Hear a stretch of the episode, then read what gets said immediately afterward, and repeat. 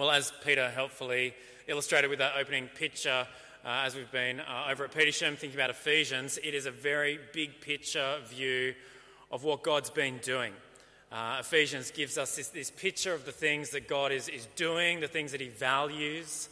Uh, Ephesians chapter 1, I, I, sort of captured it in my mind as sort of flying back into Sydney and, and just sort of seeing the, the vast landscape. And you sort of, you're just in awe of, of the, the depth of everything, but you're not able to really digest the specifics. And so uh, Ephesians moves from this very big picture uh, presentation of what God loves into the very specifics. And so, being here in the middle of chapter 4, we get to sort of the most specific element where God is at work, and that is on individuals. People who know God, who have received Jesus as Lord, who have been changed, are the very place where God is wanting to continue his magnificent work. And so, what we see in Ephesians over and over again is that God desires change for all of us. God actually wants everyone in this room to be different in the future than we are right now. And so, a key question this morning is how are we going to change? If God wants us to change, if He wants us to be different, how is it going to happen? Now, change is something that we all wrestle with. Sometimes change is easier, whether it's a change in attitude, a change in behavior, or a change of relating to a particular individual. Sometimes change is something that we conquer, and other times it seems like it's something that we constantly battle with. But I wonder whether, as we think about how we change, we often approach one of the following strategies. Firstly, the, the try harder strategy.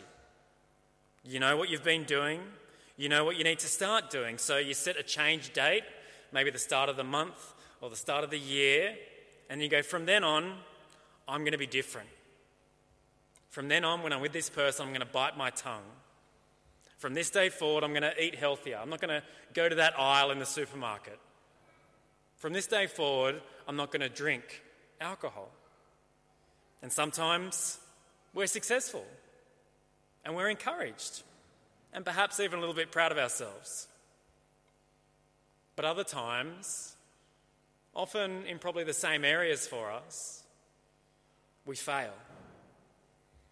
And so we think, oh, well, I'll have to repeat the process. We hope that something will be different next time. Well, sometimes we try hard. The second strategy is that sometimes we think, for me to change, I need to change my surroundings. I'm in this toxic workplace, this friendship group. I don't like the dynamics, so I'm going to leave. And when I leave, things will change. I'll be different. Now, often when we're in really difficult environments, removing ourselves from those influences is a good thing. And often there is immediate change. We're less anxious, we're less angry, we're less fearful. But even when we change our surroundings, there's still the residual effect of what's happened in the past, isn't there? We've got sort of resentment or there's an inability to trust people again because we've, we've got the scars of hurt from last time. So, simply changing our surroundings isn't always going to bring lasting change.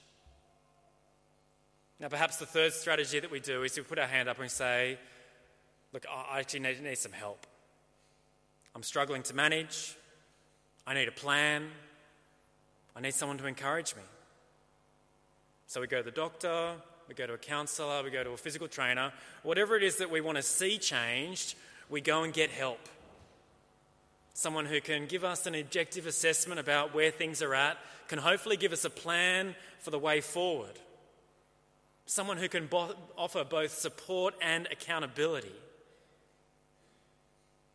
And the reason that asking for help brings about change is that it's good not to try and do things by ourselves.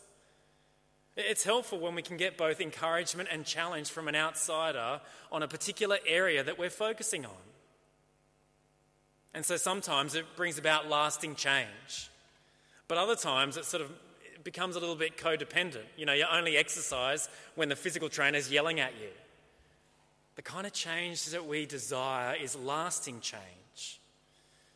And so, whether you're prone to just try harder or just sort of move to another location or to constantly get help, how is change going to be affected in your life? Uh, well, uh, the reason I think there's probably no one easy solution for each of us in changing ourselves is that we're all unique, aren't we? And one of the metaphors I want us to think about this morning is this idea of how we operate. So think about your phone, think about your computer. You've got an operating system, and whether you're a Mac person or a PC person, whether you're on Android or iOS, the device that you use for so much of life has a particular way that it's configured. It has a way that it sets up how you can do the things that you want to do. And we become familiar with it, don't we? You know, one of the most frustrating things is when I see that my phone or my computer need a software update. Now, I'm hesitant because I've been burnt in the past. That software update, it turned my functioning phone into this super slow phone. Or on my computer, it changed it from where I just sort of knew how everything looked and worked to this completely foreign experience. See, often as we approach change, we're sort of scared. scared of the, the difference that it might be. There's this sort of tendency towards holding on to the familiar. And I think this is really the tone that Paul picks up on here in Ephesians 4, verse 17 to 24. This sort of tension of real change in our life. So let's have a look again. Verse 17. So I tell you this and insist on it in the Lord that you must no longer live as the Gentiles do in the futility of their thinking. Uh, now, Paul has talked at length throughout the letter of Ephesians about the contrast between those who were Gentiles and those who were of Jewish background and the differences that they had culturally and in their purposes of God were now brought together in a oneness. These Gentiles who for so long had been separated, who were far off, God has brought them near. They are now at peace with Him. But the difference that Paul is talking about now in chapter 4 is not cultural, it's behavioral. And so, Paul here is warning all, whatever their cultural background, about the great danger of falling back into old habits. And so, we see that this idea of no longer living in the futility of their minds no longer living as they had in the past, where they justified any kind of life and attitude. They should no longer live in this misdirected approach to life. This idea of a futile thinking, it's getting caught up in the wrong things.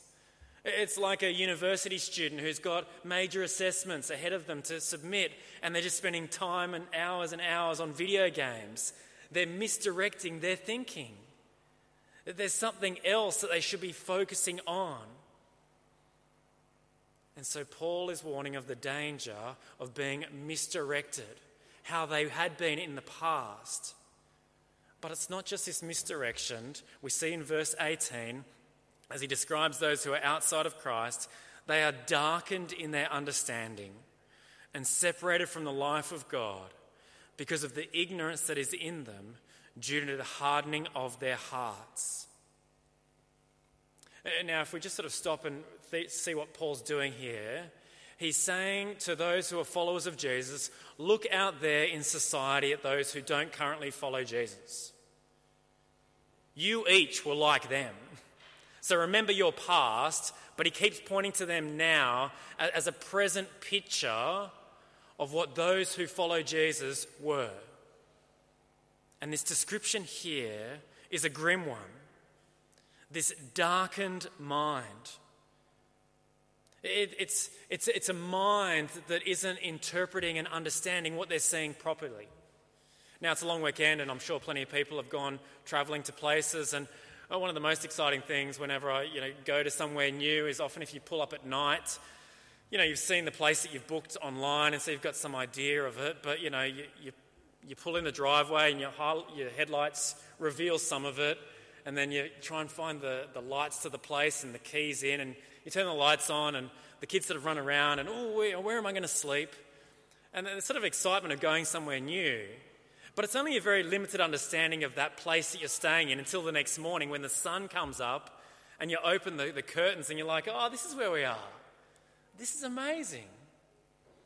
And so, this is the picture, this sort of darkened understanding, this limited perspective that those who are outside of Christ have on the world that they live in. Now, it's not that they're without opinions about what matters. But Paul is saying that with this darkening of their understanding, there's actually a great danger in their trajectory because he says that they're also separated from life.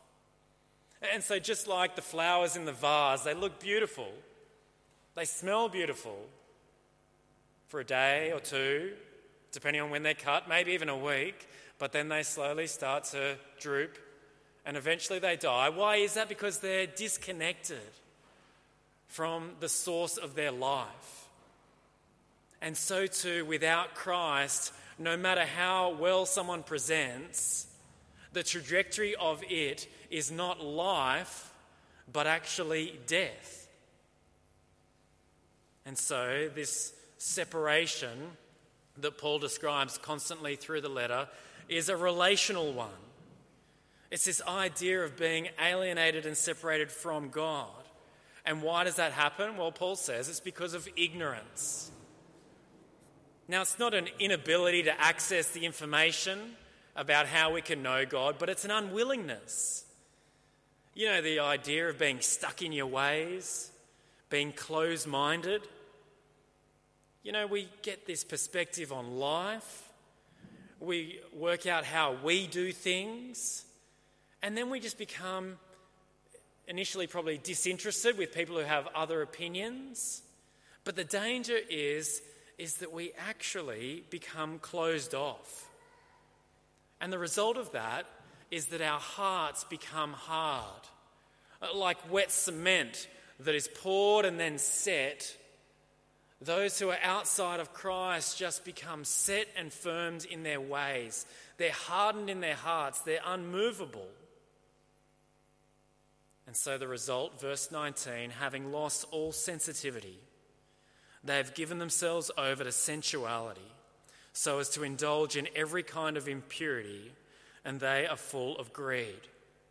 Again, remember what's Paul doing here? He's talking to the Christians and he's saying, Look at those who are without Christ now. Remember that you are just like them. And he's describing this way of living and the progression from the futile thinking to the ignorant, closed minded attitude that becomes a hardened heart means that there's a loss of sensitivity. And so, just like a farmer, or a tradie who works with their hands, they become calloused and hard. And that's really good if they're going to do some gardening because they can just not get torn up by thorns and prickles. But they, they lose sensitivity. And so, just like when we go to the dentist and, and they inject the anesthetic so that we can't feel, because they're going to need to do some work that's going to hurt, so too, Paul is saying when we're constantly closed off towards God, we actually become desensitized. And because we are desensitized, there's a desire to feel again. And so Paul says, having lost all sensitivity, they give themselves over. This giving yourself over is an entrusting to something or someone. And the surrendering that Paul describes is to sensuality, to indulge, to indulge in anything that might make them feel good. And so the purpose of indulging, to giving yourself over to any sensuality, is that because you've become so desensitized to the good things that God has given, you need to feel some life elsewhere. And so Paul describes it as turning to any kind of impurity, pursuing anything that turns you on. And he links it here not just with the, the sensual and obviously the sexual, but also this attitude of greed. Now, what is greed? Well, it's a continual lust for more. You know, Karen talked about this idea of being content. But greed is just pursuing more, not being content with what you have, but always wanting a little bit extra, always pursuing something a little bit different. And why is that? Well, if your heart has been hard, if you've lost all sensitivity, you need something to make you feel good. And so, you know, often the term is that, that a big night escalated. You know, lots of drinking and just sort of lots of debauchery. But really, those big nights aren't escalating, they're degenerating.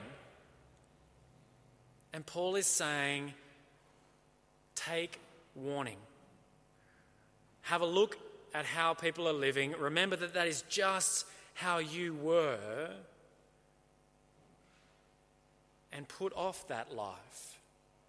Verse 20 That, however, is not the way of life you learned when you heard about Christ and were taught in him in accordance with the truth that is in Jesus. You see, there has been a change. There's been a change of who they ultimately surrender to, surrendering to their senses, trying to pursue anything to make them feel good, to now surrendering to a person. And so, after hearing about Christ, after learning and being taught of the truth about Him, they are now invited to live. You see, Paul is inviting them to use their, their, their, greatest faculties, their minds, to actually shape the way that they live. And so let's think about this image of the operating system. What Paul is saying about how we change is not like the latest update to whatever operating system you've got at the moment. It's not just a little improvement, it's actually about changing your complete operating system. It's as drastic as always of having an iPhone and then being given something that runs Android and then having to work out how this is going to be your new normal. It's as dramatic as the fact that your home computer always runs Windows and your new workplace says, We do Mac here, and you've got to try and navigate. How am I going to even just find these files? Where are the photos? so too is the change that is going to come in Jesus. It's a life where there's all the same things work, rest, play, but the way that they are pursued and purposed is now different. And so, just like that change of operating system is something that we're probably pretty reluctant to take. You know, if you've got a new job and they tell you that they're running Mac, you might think, do I really want to work here? Do I really want this new Android phone? So too, Paul knows that there's a great temptation rather than engaging in this change process that God has, is to just revert to what's easier. And what's easier is those old shoes because they're comfortable and maybe they're not that dirty and maybe the holes aren't that big. But Paul says, no, that is not what God has purposed for his people. God wants you to change. And just to make sure you know that the change is worthwhile, he emphasizes the old way. You were taught with regard to your former way of life to put off your old self, which is being corrupted by its deceitful desires. Paul saying, actually, the shoes are pretty ordinary. You know, the forecast is for a La Nina wet summer. You're going to have wet feet if you keep just walking around in those bad boys. That's not my purpose for you. Paul knows that the temptation for us to remember the old way, to be nostalgic about the past, to just go back to the familiar because it's easier, is something that we're all going to wrestle with. Whether it's in our attitude, whether it's in particular behaviors, whether it's in just the way that we relate. Paul says, no, that's a corrupted version of you. And just like a corrupted file just destroys the way a computer operates, you know, the bug that just sort of means that things don't work as they should, so too our old self is not the best you. It's not what God desires for you. And so we know it when we blow up in anger at all the same people, when we have these pretty judgmental thoughts about people that we've just met, when we actually feel the regret and the remorse of those times when we've just satisfied our ungodly desires, as we've just wanted to escape, as we've just wanted to feel loved. You see, the, the expression of how we're corrupted is different for each of us. But God is clear that the old self is a corrupted version of you. And temptation is those moments where we just go to the old self to feel something, to just feel okay. But Paul says rather than going to it to just get a little hit, he says, put it off. In verse 23, to be made new in the attitude of your minds and to put on the new self, created to be like God in true righteousness and holiness. You see what God is doing here? He wants to make you new. That's why just an update to your old version isn't enough. That's why there needs to be a complete change of operating system for all of us. It's not some personal makeover where we can actually bring about the change ourselves. The kind of change that God is doing is the change that is done to us. You see, we are passive in this, we are being made new. And God isn't to sort of trying to manipulate us. He's not trying to change us to sort of get a, uh, an army that he can sort of manipulate for his purposes. He's wanting to engage in this, us to engage in this change process with our highest faculty, to change the attitude of our mind, to take on and to put on this new outlook, this new way of living life. And why is it such a dramatic change? Why is just a little update not enough? Well, we see what God is wanting to change us to be. And we see it there that He's wanting us to be like Him. Be like Him in true righteousness and holiness. And the importance of that is so that we can dwell with Him. Now, He's not making us to be God, He's making us to be like God so that we can dwell with Him, so that we can relate to Him, because that's actually His greatest purpose. Is that we would know Him, that we would love Him, that we would be able to dwell with Him. So, just as our old self, the old operating system, just sort of devolves into all kinds of depravity, God's purpose is that our new self would ascend into all kinds of righteousness and holiness. You see, God wants each of us to be different this morning because His purpose for us is that increasingly we would become like Him. Rather than just sort of some subjective moral code where we sort of go, well, I think I'm an okay kind of person but we're still able to sort of justify behavior that whatever we desire. God is saying, no, no, no, I want you to be like me. And so my work is to change you to become more like me. And so God's plan for change in our lives is that we would be renewed, that we would be like Him. And so, the warning for each of us this morning is to resist that urge to just to live the old way, just to accept those particular behaviors, or even just that attitude, or that just unhealthy way of relating. Don't just accept it. Put it off and be changed. So, how is it that we're going to change? Well, it's not that we totally disregard these other strategies that we talked about earlier.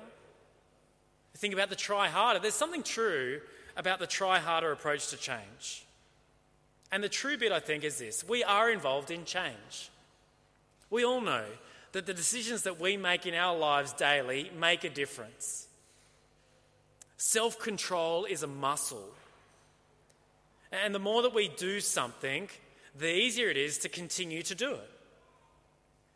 But if we simply look within ourselves and simply embark on change in our own capacity, then we're going to reach areas in our life that we're unable to change.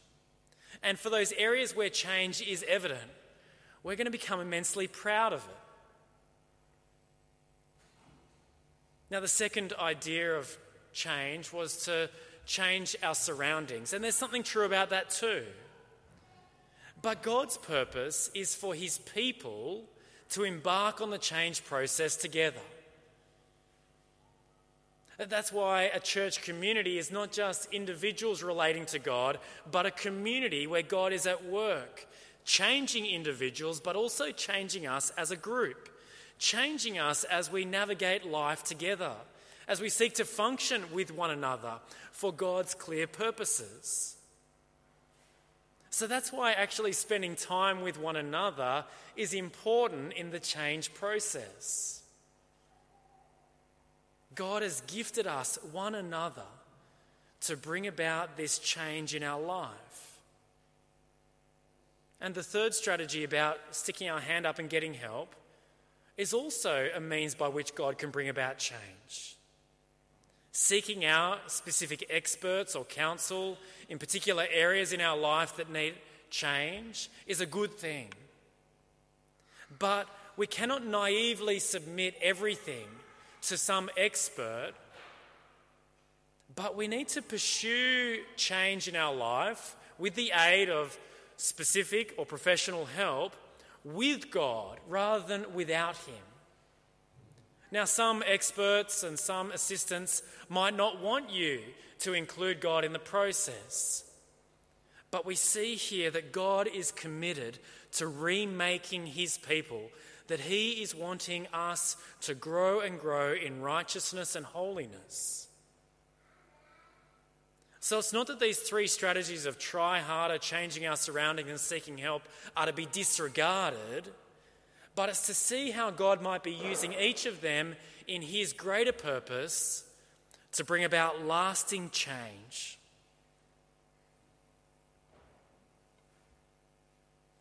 Friends, we all need to be different.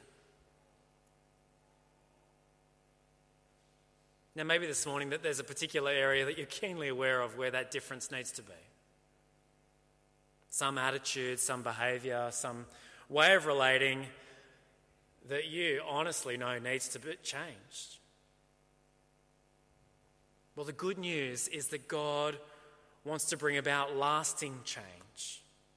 So you're not alone in this venture. He is the one who can actually bring strength to you in those moments of weakness. God is inviting us not to do the change ourselves, but to be a participant in what He's doing, which is renewing, remaking, changing His people. So, welcome Him to bring about that change and play your part. And what's your part? Well, it's putting off the old, it's actually doing something. And then it's putting on the new. But maybe this morning, there's actually no area in your life that you're aware of that needs changing. Nothing that you sort of think, well, that really needs to be different. Friends, these are our blind spots. If God is wanting us to be like Him in true righteousness and holiness, then for each of us, there are things that need to be different. And so, this is why we spend a large amount of time trying to understand God's Word. We are to be expectant as we open up the Bible that God would be showing us areas that are important to Him that He's wanting to change in us. Now, just for me this week, as um, I was reading a commentary for upcoming Judges series, there's just this little phrase in a commentary that talked about greed. And greed's in our passage today about the spiraling descendancy of just indulging the desires. And the commentator said about greed, he said, Christians across the history of the world would be shocked at the amount of money that Christians in the Western world today spend on themselves. And, and that hit me hard. I wasn't expecting it. I was doing some prep work on a series on judges.